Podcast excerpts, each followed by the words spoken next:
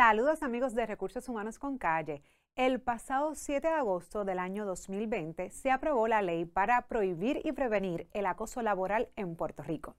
Esta ley, a su vez, tenía un reglamento que estábamos muchos esperando para saber cómo realmente estos patronos van a trabajar toda la implementación de protocolos, entre otros.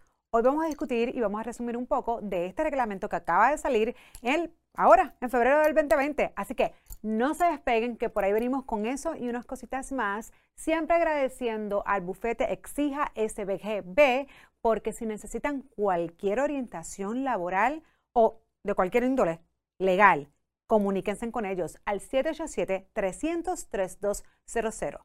787-300-3200. Esto es Recursos Humanos con Calle.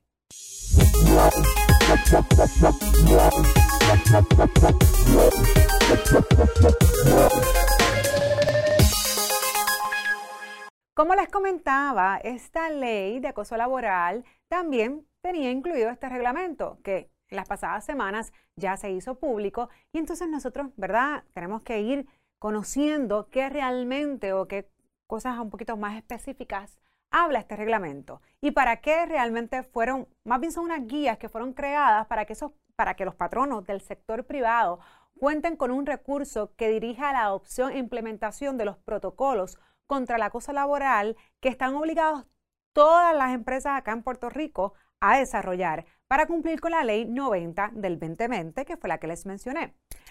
Vamos a empezar a definir o a poder explicar para saber qué es una conducta que constituya o no un acoso laboral en el empleo según, según estas guías.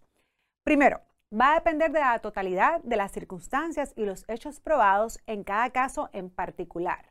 Así que cada caso de forma individual se deberá evaluar todos los hechos y las circunstancias en las que estos ocurrieron para identificar la presencia de cada uno de los factores que según la ley 90 del 2020 definen como lo que es acoso laboral. Resumimos, caso a caso. Como siempre les mencioné, cada situación, o como siempre les menciono, cada situación tiene eh, jugadores diferentes, como yo digo, así que hay que siempre ver las dos partes y evaluar y poder identificar en estos casos cuáles realmente constituyen un acoso laboral. Según la definición que provee el artículo 4 de la Ley 90-2020, para que se considere acoso laboral, la conducta debe cumplir con todos los siguientes elementos. Primero, ser malintencionada. Segundo, no ser deseada por el empleado. Tercero, ser repetitiva y abusiva. Cuarto, ser arbitraria, irrazonable y o caprichosa. Quinto, puede ser verbal, escrita y o física. Sexto, debe haber ocurrido de forma reiterada por parte del patrono, sus agentes, supervisores o empleados. Y quiero hacer un paréntesis en este punto porque es importante entonces mencionar que esta conducta no solamente va a venir del patrono o de un supervisor, puede venir por parte de otros empleados o agentes. Esto significa terceras personas que también se presenten en el lugar del trabajo. Siete, ser ajena a los legítimos intereses de la empresa y del patrono. 8. Debe haber atentado contra los derechos constitucionales protegidos del empleado, tales como la violabilidad de la dignidad de la persona, la protección contra ataques abusivos a su honra, su reputación y su vida privada o familiar y la protección del trabajador contra riesgos para su salud o integridad personal en su trabajo o empleo. 9. Debe haber creado un entorno de trabajo intimidante, humillante hostil u ofensivo, no apto para que la persona razonable pueda ejecutar sus funciones o tareas de forma normal.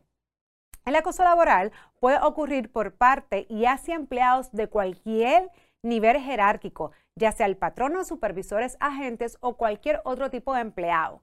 También incluye actos realizados, como les comenté anteriormente, por terceros o personas que no estén empleadas por el patrono, dirigidos a cualquier empleado de este. Y recuerde que un solo acto no será constituido acoso laboral. No obstante, es siempre recomendable que los patronos investiguen las alegaciones de actos aislados. Para que sea un acoso laboral es importante mencionar, y, creo que ya lo había dicho, pero lo repito, que estos actos deben ser repetitivos, deben ser reiterados. No obstante, patrono, si usted recibe una queja, aunque sea un evento aislado, debería responsablemente poder eh, investigar este caso para que incluso eviten que se repita y sí se pueda convertir en una conducta de acoso laboral. Algunos ejemplos de conductas de acoso laboral y, las guías e incluso la ley menciona algunos ejemplos, que es una lista no taxativa, pero acá yo les voy a dar algunos de ellos.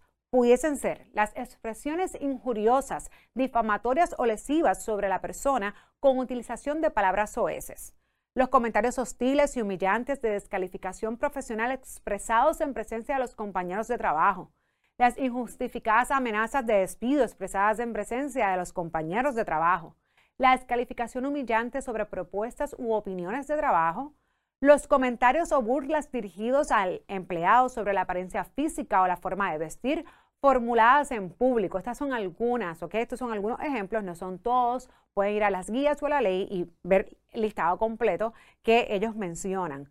Las guías también tienen ejemplos como estos, pero en este caso, ejemplos de conducta que no son consideradas acoso laboral. Algunas de ellas, porque no son todas, son actos destinados a ejercer la potestad disciplinaria que legalmente corresponde a los supervisores sobre sus alternos. Esto es no lo que constituiría un acoso laboral.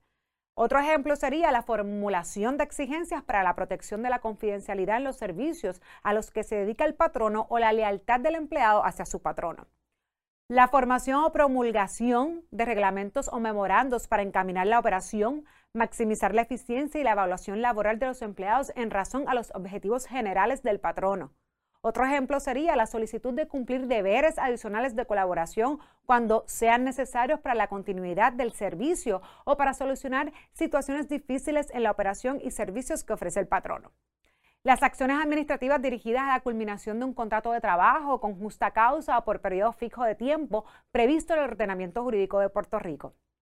Es imposible poder citar todos los ejemplos que pudieran ocurrir en el trabajo, sin embargo, las guías mencionan que los actos razonables dirigidos al buen y normal funcionamiento de la empresa, aunque sean incómodos, en ocasiones antipáticos o no sean del agrado del empleado, no se consideran comportamiento de acoso laboral bajo la definición de la Ley 90-2020. Esto podría ser, por ejemplo, esto es un caso hipotético, a lo mejor un cambio de turno. Eh, a lo mejor tienes un empleado que tenga un turno fijo y de repente, pues la función de la, de la empresa, la operación requiere que se cambie el turno. Pues a lo mejor hacer ese cambio de turno no significa que hay un acoso laboral. Esto es más o menos, ¿verdad? Un ejemplo de lo que, de lo que mencionan las guías en ese, en ese contexto. El esquema de agotamiento de remedios que deberán seguir los empleados que tengan una situación de acoso laboral. Esto es importante.